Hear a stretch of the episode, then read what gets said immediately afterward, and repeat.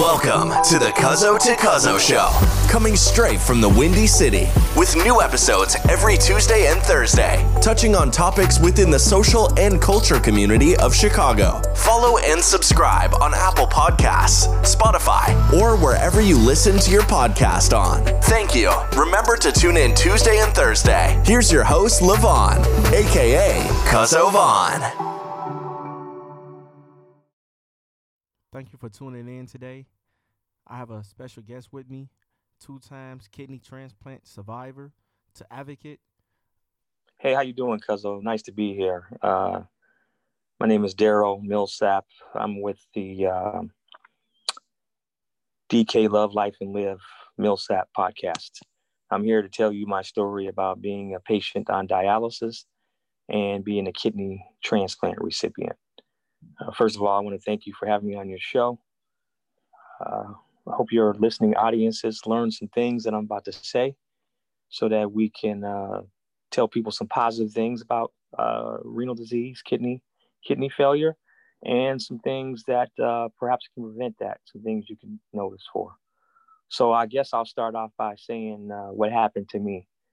how did I get to the point where I was a kidney dialysis patient and to the point where when I received a kidney transplant and what are the things I'm doing now after I received one. Uh, I'll start my story off by saying, first of all, as a young man, I never had any uh, chronic illnesses or any uh, ailments. I was an athlete and uh, through high school and college, and uh, I just lived a normal life. However, uh, I believe probably in my mid 20s, I was uh, applying for a job. In a job, I had to go through about three or four interviews, and I also had to see uh, the possible employer's doctor to do a physical. Of course, they test for drugs, and they just want to know are you physically fit uh, to do this job. And the job wasn't; it was sales. Ironically, it wasn't even job that required you to pick up heavy boxes or anything. But nonetheless, their doctor told me that uh, I had such high blood pressure for a young man. Now, I remember telling her I was just a little excited about possibly getting this job with this company. And, you know, she said, uh, okay. But now keep in mind, she wasn't my doctor. She was their doctor. And she was just doing, uh, making sure that I was, you know, physically fit to work for that company. And the next thing she mentioned to me was that uh, I had a lot of protein in my urine. Now, I might have been a college graduate, but I'm I'm not a chemistry major or a biology major. When I think of protein, I think about guys at the gym to build their muscles up, and protein was a was a good thing. Uh, I had just had my son, so I figured, well, you know, I got a lot of protein in my urine. Maybe I'm real viral. I didn't know. And she didn't really expand on that. She didn't tell me to go see anyone. She just said that uh, you have a lot of protein in your urine. And I said, well, okay. She said, okay.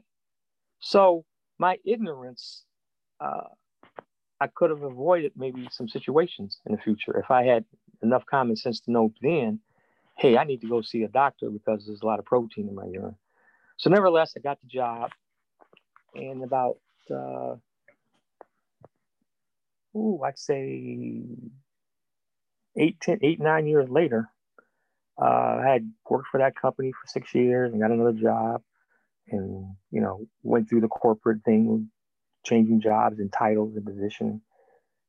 I remember I was in uh, Quincy, Illinois, and I was on a golf outing with some clients. I was down there on business, and I felt really, really bad. Uh, they suggested I go home, which I did, which was a hotel down there. And I remember being in a hotel, turning the air conditioner up super high. I was sweating and I was feeling horrible. So I called a friend of mine who was a pharmaceutical sales rep. And I asked him, where was there a good doctor in south side of Chicago or the suburbs I could go to based on referral? He gave me the name of this doctor. This doctor was super busy, uh, very good doctor. So the soonest I could set an appointment with him was three weeks away. So three weeks later, I go to see the doctor and he's not there. Now, I'm a little disturbed back in those days that I had to wait to see a doctor for three weeks and he's not there. He had his physician's assistant there, which a gentleman just as qualified as him, but that wasn't the point. The point is, I wanted to see the main doctor. Uh, so I had a few words, which later I went to the doctor and apologized. But in the interim, he uh, he said, "Hey, well, where are you about to go?" And I said, "I'm not about to go anywhere." He says, "I need you to go to the hospital and take a test because I don't have the equipment at this facility to take it, and I need you to go now. So I don't need you to go home or to the store or to the gas station. If you can go over there now." He was very, very professional about it. And I said, "Okay." So I go to the doctor over there and they put me on all these EKGs and tests, and they actually admitted me to the hospital. And they had to transfer me to another hospital because of my insurance. So I'm sitting in this other hospital and they start giving me uh, this water pill, but they gave it to me not as a pill, as an IV. So I'm in the hospital for a day or two, and the nurses and the doctor comes in and they're, you know, checking me out. I actually lost 38 pounds in about two days. Wow. Which was water weight. Okay. So I'm sitting in the hospital room and I've got my parents, I've got my uncle and my aunt. They're all standing, you know, coming to see me, waiting to hear to hear about the doctor. And the doctor comes in, the actual nephrologist.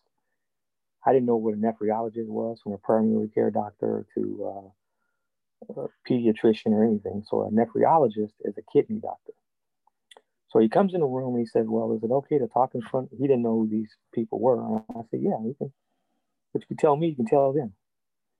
So he tells me a situation uh, that I have a renal failure, and uh, I'm going to perhaps need kidney dialysis and a few other things. So the look on my parents' face and my uncle and aunt's face was just amazing. I'll never ever forget that. Like in a state of shock. So I didn't know anything about kidney dialysis or anything. I, I take some medication or I didn't know. So I, I had a different approach to it. So from that point uh, forward, people were joking like, "Where's the other half of you?" I remember my aunt asking me, "Where's the other half of you?" I only see half of you there because I lost so much weight which was water weight because my kidneys weren't functioning correct. So from that moment, I uh, I got to know my nephrologist, and I didn't have to go on kidney dialysis at that particular point in time. Uh, I just had to go see him, and he would take blood work to test my creatinine. And creatinine is the way they determine your kidney function. Uh, the numbers that tell you that you need to start dialysis or you're still okay. So you can be diagnosed with uh, renal failure and not actually go on dialysis until it's time for you to go, based on your creatinine level. So therefore, uh, I would I would see him for the next few months, and one particular day, I, I felt great. I mean, I felt like I was in high school. I had lost 38 pounds, and I could fit clothes I couldn't fit, and I was just zooming around. And so one so one day I had a doctor's appointment with him in the afternoon, and I had uh, vomited earlier that morning, just out of no reason. I hadn't eaten anything, I had nothing, just was vomited. So I was like, wow, then I got to go see the doctor today. And uh, I don't know if I want to tell him because you know most people are scared about needles and chronic illness and everything about what happened to me this morning. So when I went in there, he said, "How you feeling?" I said, "I'm feeling okay." I told him I was feeling okay, and I was feeling okay. I just had that one little incident out of nowhere. So then he determined, he said, I think it's about time that uh, we get you started on dialysis. So, or it's going to be coming soon. So I set up a, and I, I said, well, how did you know? Well, you can smell the toxins in your body. You might not be able to, but other people can when it's it's an indicator of you need to start dialysis pretty soon. So I had to make an appointment to see a vascular surgeon to create a port. When you're on kidney dialysis, you have to create a port to stick one needle in and one needle out. So let me explain what kidney dialysis is. They take your blood out of your body and they put it through a dialyzer. It comes back into your body. This process takes anywhere three and a half to four and a half hours depending on your age and your weight. So once you start kidney dialysis, it's not a matter of I don't feel good. You have to go three times a week. So you have a surgery before kidney dialysis to create a a port so they can go through that process. It takes about 30 weeks to heal. And at that point, you start your dialysis treatments. Now, in the event that you need to start it sooner, they'll put a uh, catheter in your chest and you can start it immediately. There's no needles involved. It's a temporary thing they put in your chest. They connect your veins in your chest so that you can go through the, the blood can come out of your body and come back in. So my very first day of dialysis, I'm a little nervous. Uh, there's a dialysis nurse there that says I, I do all the first so-called sticks of new patients. And I'm walking into a dialysis unit and there's tubes and patients and all different types of people, needles and all different just if you're not used to that, that could be overwhelming in itself. So I'm sitting down in a chair and I've been afraid of needles my whole life. I'm, I'm not one to get any needle stick in me, even a flu shot. So she bust my, she, she, the surgery I had in there was called a fistula. They put in your arm. So they either put a fistula or a uh, graft in your arm. A fistula they prefer because they tie your veins together. Well, she blew the vein. So now I cannot have dialysis treatment at that particular point in time because the vein is blown and you have to go to a radiologist to go through a procedure to clean that, to clear that blood clot in your vein. I don't know if blood clot's the right word, but it's it's uh I'm, I'm like a Hall of Famer in the radiologist department, to tell you the truth, because I've had that done two or three times. That happened to me. So they put a uh, chest catheter in me. I had to go to the hospital and put a chest catheter and the next day, I was able to come back to the dialysis center and start my dialysis treatment. So I uh, started dialysis treatment. I was on dialysis for a few years. I could tell you a lot of things about dialysis as far as uh, how you how you feel afterward. What dialysis does is it cleans all the toxins out of your body, and actually you lose weight on that. I always tell people if you ever want to lose weight, go sit in a dialysis chair because it takes the water out of your blood. So before you go on dialysis, you have to weigh yourself in. And then when you're done with the treatment, you have to weigh yourself. They want you to get your dry weight. Okay. Uh, dry weight is what's a good weight for you at that time. So I asked them one day, I asked the dialysis tech, I said, Well, how do you know when you get your dry weight? They kind of smirked and had a little funny laugh me. They said, Oh, no. Uh, I said, Okay. So one day I hit my dry weight. How did I know? My toes, my fingers. I had so many things cramping. Uh, now you know you hit your dry weight. You can't. You have to adjust your weight according to that. So I was on dialysis for a couple years, and uh, the courage of my sister, she donated a kidney to me. So I had a kidney transplant. I want to give her much credit because she was courageous enough to step up and give me an opportunity at life again. That's good. Yeah, that, that was wonderful. So in that process, I got a kidney. And uh, unfortunately, during that process, my bladder was cut a little bit. So that kidney only lasted for about five years because it, uh, it flooded out my kidney. So then I had to go back on dialysis. So you talk about a nightmare on Elm Street. I lived part one, part two. I don't want to see part three or four ever. But mm. uh, went back on dialysis, and then I received a kidney transplant about four years ago. So I was on dialysis for seven years, and uh, I'm a living testimony. if you do the right things, uh, God will bless you with an opportunity to live. So I'm a kidney kidney advocate right now. I have my own podcast, uh, DK Love Life and Live Millsap is the name of my podcast. And what I do is I inform people about the process of kidney dialysis, some things you need to look for. I have dialysis techs, dialysis nurses on my show. I have people in the healthcare industry. Uh, we talk about dialysis, nutritional, the medications you have to take. We talk about personal questions you may have. Uh, We talk about right transportation issues. Uh, we talk about when do you qualify for disability. A lot of kidney patients don't know when is the actual time that you qualify for it. So, I mean, you can be diagnosed with kidney failure, but your benefits don't start until you actually go on a dialysis machine. Uh, we talk about how this chronic disease affects your whole life.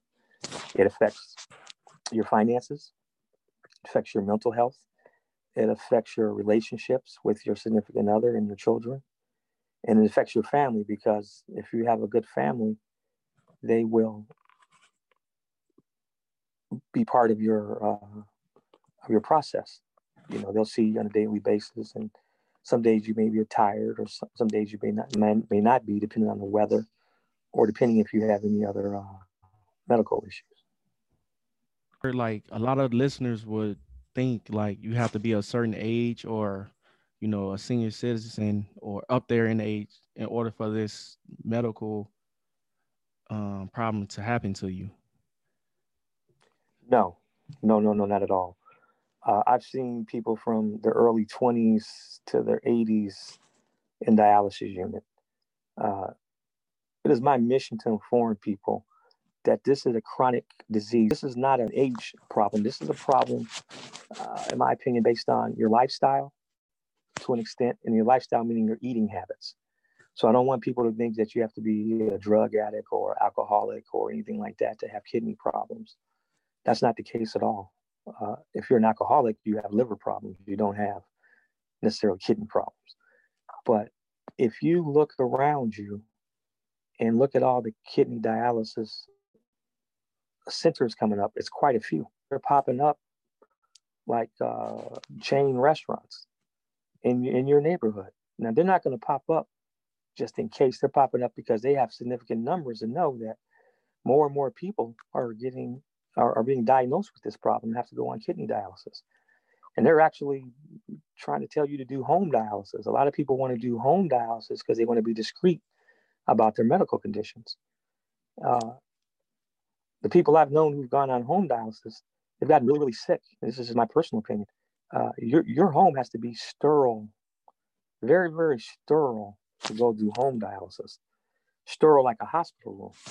So if you don't have that at home, it would probably behoove you to go to a dialysis center where that room is sterile and you have dialysis techs and and uh, nurses to assist you because it's a different it's a different process as well from the dialysis centers to doing home dialysis. It's a different method they use to clean your blood. It's a sincere problem. Uh, if you look at the African American community, a lot of us are overweight. A lot of us don't have good eating habits. You know, you can't feed and it starts from your kids. You can't feed your kids flaming hot Cheetos and flaming hot onion rings and drink a crush pop or a strawberry or grape crush and then give them a hot dog in, in, the, in the evening for dinner and think that their mind and their body's not going to be affected not eating any vegetables or eating some home cooked meals instead of fast food all the time, you're more than likely going to have some health issues in the near future than you realize. Now, as a youth, as a young person, you're miserable. You know, you don't, you know, you're just on the move and going. But like everybody, you will age as, as everybody else will. And you have to feed your body uh, the right things. Just like any other thing. If you have a car, you never change the oil, what's going to happen? Car gone. Yeah. You know, if, if, if you, if you, if you, if you, you never change the tires on, it's gone. But you have to maintain your body as you would anything else. So you look in certain cities across America and they have food deserts. Or if you live in an area where you go to the neighborhood store and you look up and all you see is potato chips and cookies and pop, candy, and processed meats like bologna, that stuff is not good for you at all. So it's not a you know, it's not a matter of convenience, it's a matter of what you put in your body is what you get out of it. So I, I think I think our eating habits, something we eat as a whole, is causing a lot of people to have renal failure, kidney failure. So you need to drink water and watch what you eat and try to do some sort of exercise. And they'll they'll tell you that when you're in a dialysis center because you'll have a nutritionist You'll have a pharmacist that come by and tell you what kind of medications you need to take. And you have a nephrologist that determines your dry weight and how you're feeling. And if you're low on iron or other essential things in your body, they'll give it to you in dialysis. But it is definitely uh, a social problem. And I think it's an epidemic because you're finding people of all ages that uh, have this and uh, they need some help. I, uh, I, as a former dialysis patient, have uh, seen death. Uh, some a lot of people on dialysis have other issues, diabetes, and maybe some other issues. But I've I've seen death in a horrible way because some people just don't care. You know, they're they're in dialysis unit eating, drinking pop and eating chips, and you ain't supposed to be doing that because clean. You ain't supposed to be eating that stuff anyway. I remember a young lady that was in dialysis, and she would never come if you don't come with your blood clean, you're going to blow up like a balloon. You know, your legs and everything else, your face. And she, and she was a young lady. And I think that she didn't understand you, you, your life would change because you have to go to dialysis three times a week. You can't sit on the phone and talk to your girlfriends or go to the club and do things a person without that condition would do. And unfortunately, she passed away because she didn't have her mind set for the lifestyle. She, you can't go to dialysis once a week. If you ever start dialysis and they tell you to go three times a week, you have to go three times a week. So if you've never been committed to anything, you're going to be committed to this because the results are going to be final if you don't do what they ask you to do. So whatever vices you have, you got to start and do what the doctors say and then try to get on the transplant list. And hopefully one day you'll get a transplant. Now, I do want to say this I'm a big advocate of uh, there's two types of donors when it comes to a transplant. There's a living donor and then there's a deceased donor. So, if you have a driver's license and you want to give your organs up if, if something would happen to you, uh, you, you, you probably will save a life because they'll take not just your kidneys, but any other organs that they can save and give to someone who needs them. Now, what people don't understand is a living donor is much easier. Every person has two kidneys, but you only use one. So if someone is needs a kidney that's a loved one, there's no better gift than to give them a gift of life. So it's not a procedure where you're gonna be messed up. You know, you're out of the hospital after a day. With the new technology they have, kidney transplants are almost like getting stitches. You know, you, they, they make sure you're okay especially the donor. Uh, the, the recipient might have to stay three days just to make sure that that kidney is functioning in their body because you got a new kidney in there. But it's not a it's not a painful process in that in terms of that. And a lot of other people will give a kidney in a heartbeat, but it seems like we as African Americans, we always have we just tell you, well, I hope you feel okay. You know, good luck to you until they find their butt in that dialysis seat. Now everything changes. Well, you know, so we need to educate ourselves on that, man. We need to educate ourselves on a lot of things, how we eat, uh, what we hold valuable. And family is a huge part when you're going through that. You need to be as stress free as possible. Uh, you, you can't be in no turmoil or, on any kind of chronic illness and come home to disarray. You got to get out of that situation however you can. You know, if it's your home, kick them out you can't you can't be in a stressful situation. You're going through enough stress uh, trying to stay on this planet. So a lot of things that you need to know about uh, the kidney thing. And then you then if you're, I would always recommend people get on the kidney transplant list. Uh, that takes depending on what state that could take up to seven years before you qualify. You know, before you're eligible. And some other states like Wisconsin and Indiana, they don't have as many people that need kidneys in that state. So your probability of getting a kidney a few years earlier is great. I do recommend that. And then there's post transplant. After you get a transplant, the fight's never over. You have to take medications for the rest of your life, and you still have to eat the right foods and and and exercise uh, to live a better life. So you can live a good life before you have a kidney transplant and while you're on the dialysis thing. You just have to have a strong mind. and start doing things you didn't do before that would make things better for you. One is relieving, you don't you know have that stress on you all the time, and doing positive things and being around positive people. If you have a weak mind in this this process, it'd be very difficult for you. I have like two questions. It's like a two part question. Like, what was the type of nutrition diet that they recommend for you when you're going through it? Mm-hmm. Also, mm-hmm. is the diet the same as um, opposed to once you get the transplant and it's it's post post living with your new kidney? Is it the same you know nutrition diet or it changes up slightly? Well, uh, there's a lot of things you know about nutrition. Like for instance, uh, I had a nutritionist. She was fabulous. Um, she would take a cardboard box and put a can of Coke, can of Gatorade on there, tape it to the box, and underneath it she have a little plastic bag to tell you how much sugar is in it, coffee or uh, you know a few other things. Uh, what we think is good for you is not. You, got to stay away from sugary drinks. I'll be the first person to tell you drinking pop, soda, wherever you call it, wherever part of the country you live Quit drinking that, man. That'll kill you. That has corn syrup in it. It might be refreshing for that moment when you're eating something. But I tell you, take a test. Drink a can of pop, whether whether it's a cola or a strawberry or grape. And then right after you drink it, drink half a can. Drink a glass of water.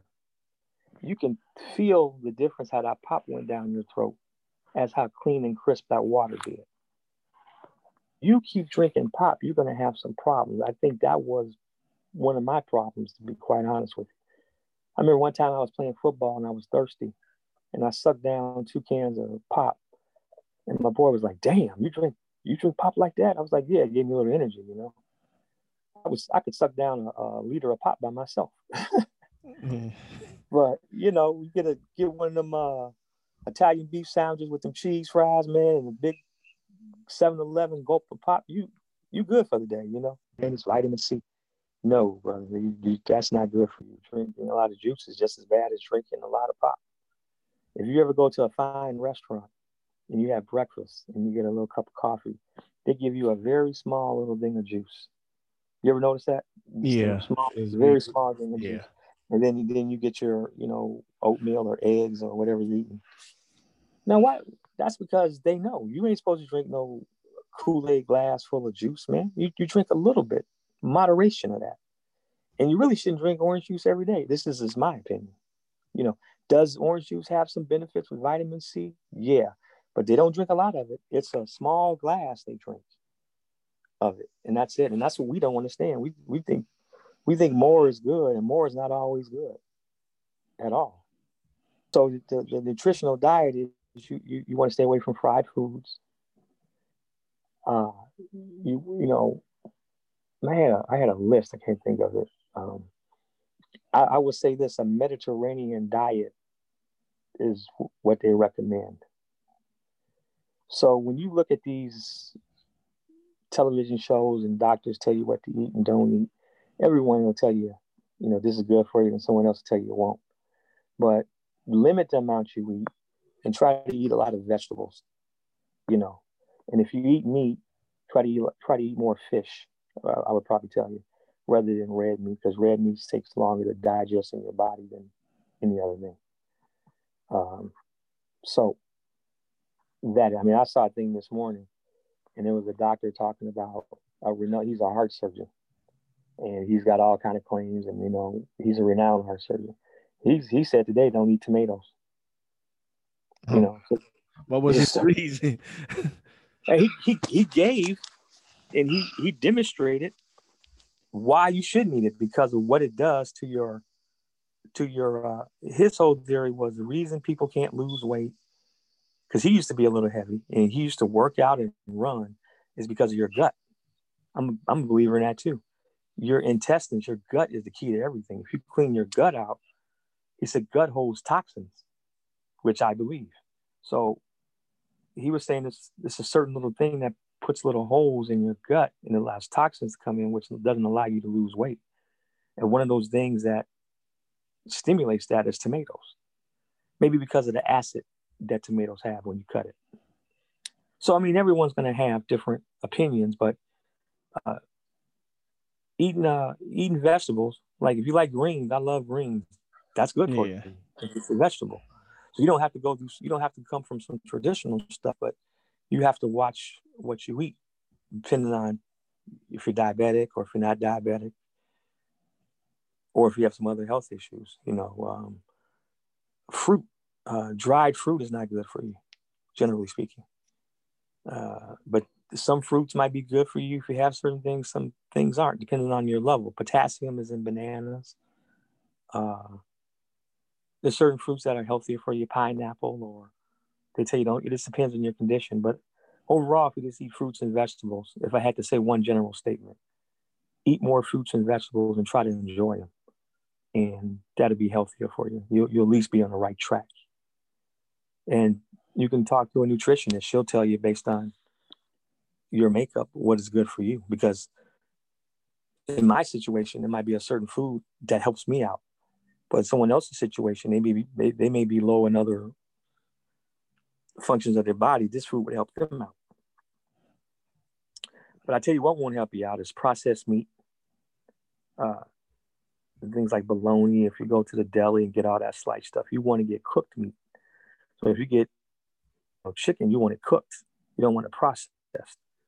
So a lot of these, a lot of these uh, fast food places have processed meat you know now i i think chick-fil-a doesn't have processed. i think their chicken is processed you know i saw commercials It looks like it's oh, damn that look good you know maybe that's why they're so maybe maybe that's why they're so popular because you know if you buy a chicken nugget at a burger king or mcdonald's it looks a certain way but if you buy a chicken nugget out of chick-fil-a it looks like you cooked a piece of chicken yeah yeah not the yeah. spongy look yeah. Right. Yeah. I mean, I mean, you know, that's the quality of the food. You know what I mean? It's like if you get a hamburger, do you want 100% pure beef or do you want it 20%? You know, there's, there's, a, there's a difference.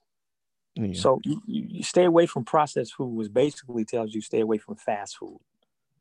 And then uh, uh, if you do go out to a restaurant, make sure it's cooked. You know, so I remember I had a nutritionist tell me uh, Perkins is a restaurant chain, but they serve dinners, green beans, you know, yams and stuff like that. He said, so when you're out on the road in business, don't go to Burger King, McDonald's, or Wendy's or nothing like that. He said, try to get your Perkins where you can get a meal, you know, two or three different things to eat. So that was my my doctor nutritionist told me that one time. So, oh. yeah. And then the other question was like post transplant. Yes, like is your diet, your nutrition diet still the same? Pretty pretty much. Uh, sometimes you have to adjust your medication in terms of your uh, anti-rejection medication. So you know you you have to continue to see the doctor because as you age and and your body changes, you have to adjust the medications. So uh, vegetables pre-transplant actually can't help you. You know, and uh, it can't hurt you rather. I should say. Okay. So, uh, quit. You know, um, I, will tell you one thing: you stop eating flaming hot Cheetos and flaming hot onion rings. That'll be a good thing. Uh, just yeah. to kind of stop eating.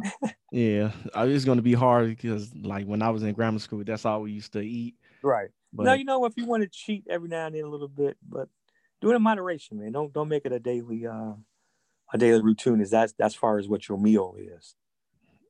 you know chips any kind of chips can't be your meal on a daily basis because it's not healthy for you are there any other health issues that would lead to you know getting a kidney transplant or is just value eating i know you mentioned obese if you get overweight di- di- diabetes leads to uh, kidney failure high blood pressure leads to kidney failure there's hypertension will lead to kidney failure. So we as black men, we tend to be hypertension a lot. We tend to get angry real quick because of our situations.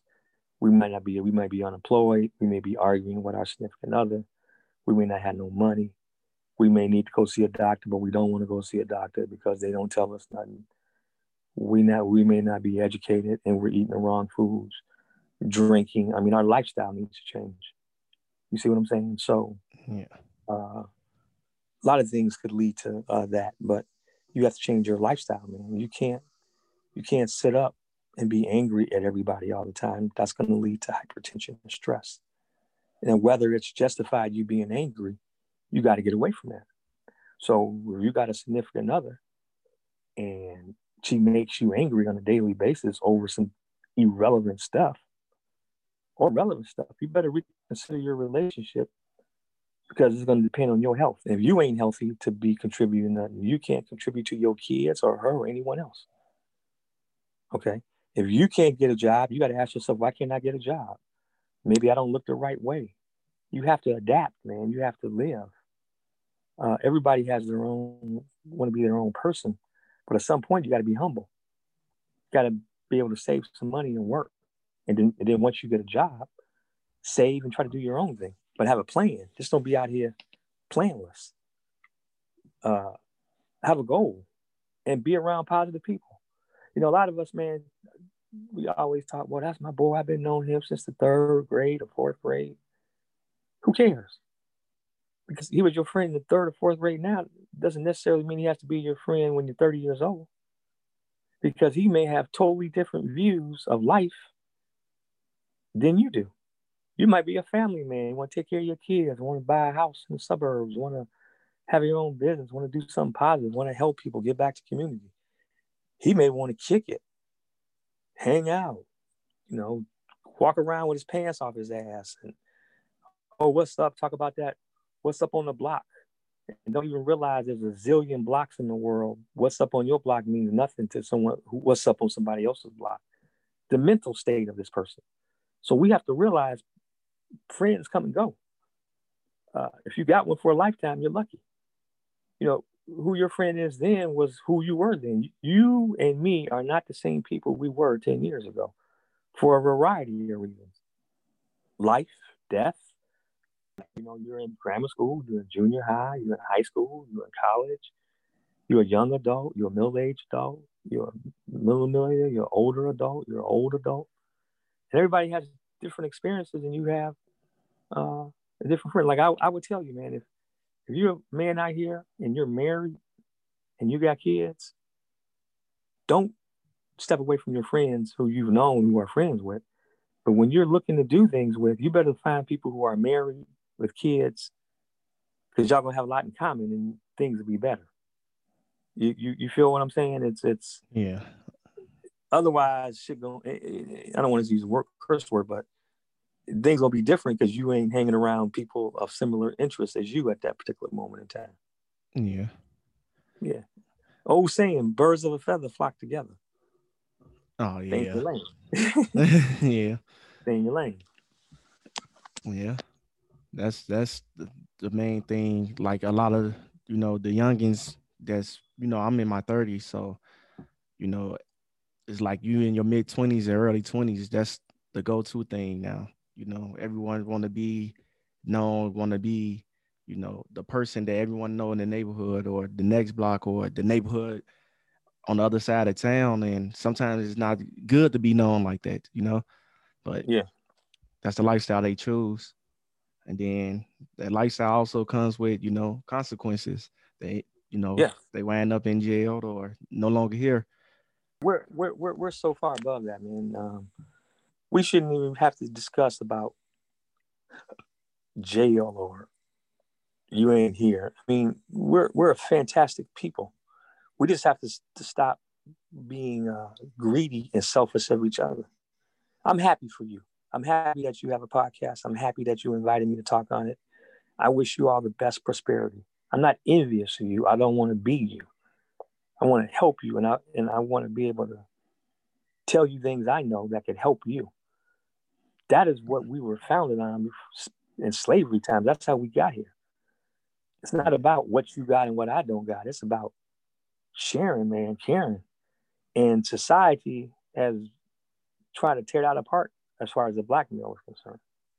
So share my experiences. If I tell people what I had to go through and experiences I had, they might, few of them might listen and might say, Well, I don't want to go through that. What do I have to do to avoid that? That's something I need to put on my radar because that just ain't no lucky charm stuff. It happens to one every hundred people. That's happening to four or five people out of the Black American community now. So it's an alarming rate going up. Probability you having some kidney problems are much more likely now than they were 100 years ago, based on the foods we eat and the stress levels we have. So you're a you're a great social media outlet. You know, people who listen to your podcast, I hope they get something from this. I don't care what age they are because if they don't have it, they may have a brother or a, sister involved with that, or a mom and dad or an uncle, and they, may know some things to tell them to help them. So, yeah, and then also like your podcast, like your platform that you know you giving information because you lived through it not once but twice, so they to you know tune in on your podcast as well to get information and the knowledge of the do's, the don'ts, you know, of the lifestyle that they to choose to avoid it, like how you said, but also like how you said, like you have like professionals that work in the field day in, day out, come on to the show to, you know, educate them as well. Yeah, give to give you their opinion. So it ain't my show is not just about me. It's about getting people in here who are in that profession to tell you what their experiences are and what you need to do and what you I've had I got I've had a person uh, on my show who's had a kidney transplant. What what you know what trials and tribulations did you go through? How did you get to that point? And what are you doing now? I've got a, a friend of mine who was on there. Uh, he had a kidney transplant that lasted 37 years. Now he needs another kidney transplant. But the topic of his discussion was systemic racism. You know, uh, a friend of his had a kidney transplant in Atlanta, but she had an African American transplant coordinator, her experience was a lot different than what he's going through now. He needs kidney right now because the you know the people he's dealing with uh, don't quite understand him culturally, you know, or sometimes if you don't if you don't know anything, you just listen to him and say okay. But see, he's had a transplant. He he knows stuff. You can't just tell him anything to brush him off. And some unfortunately, some professionals would do that. I said, I've got even transplant surgeons scheduled to be on the show. So the whole aurora of people from nutritionists, pharmacists, patients, kidney dialysis patients, kidney dialysis, kidney transplant people who've had transplants, um, people in the advocacy, uh, uh, the whole the whole gamut. I try to get everybody, even people who trans who who did the transportation for kidney patients. What are some of their concerns? You know, uh, something that's disturbing to me. If you got a person and you live in a house or a two flat in a city, and your mama needs to go three blocks to dialysis, and she got to call a, a, transportation company, and all y'all grown folks sitting up there with four or five cars in y'all driveway, and nobody can take her to dialysis. That's pathetic. That yeah. is that, yeah. that, that that that that that to me. If I was her, I'd kick everybody out that house. So, but that goes back to, to family. That's uncalled for. I mean, that's just my personal thing. You know, you you laying up and she needs a ride, and she got to call a transportation company to pick her up and take her to dialysis. Now, if you got to work, but you you, I have a cousin of mine who used to do that. He said, man, he couldn't believe he walked in and get a patient, help her, and he was supposed to help her. She's supposed to get to the car, and there's five grown folks in there with cars outside. They want to take their mama three blocks to go to the dialysis. See, culturally, man, we have to we have to figure out what's important to us. And everything that's been important to us is family. So let's let let's not let that slip. We need each other more than ever now. So don't have a family, get one. yeah. Yeah, that's might be your support system, like how you had with, you know, your mom your dad, your auntie, your uncle, even your sister for you know giving up one of her kidneys. You know, and but, my brother gave me support too. He doesn't give me. He he he he got tested. Oh, okay. Yeah. So I'm. I think I'm special, man, but I ain't no special anybody else. It's this little little things you do make a difference. So, uh, we have we we got so much to do, and I think I'm just an advocate for kidney disease because I really believe that's an epidemic, and I really believe that I need to tell people about what to expect if they get diagnosed with that, and what they can do to avoid that problem altogether. I would like to also give a special shout out to the University of Illinois at Chicago. Their transplant team is phenomenal. Their transplant department is phenomenal. And they actually have a dialysis center uh, at the hospital that is phenomenal. Uh, their staff, uh, so professional, and uh, just the whole experience is great. And something that they do that a lot of transplant hospitals won't do is they take obese people and give them transplants. A lot of times you can't get a transplant unless you weigh a certain amount. But they don't put that they don't put that ban on you there. They'll give you an opportunity to get a transplant if, if even though you might be a little overweight, would be the ideal weight. So okay. that gives people a lot of hope. So if you're listening out here and you're choosing a hospital to have a transplant, whether it's a living donor or get on their transplant list.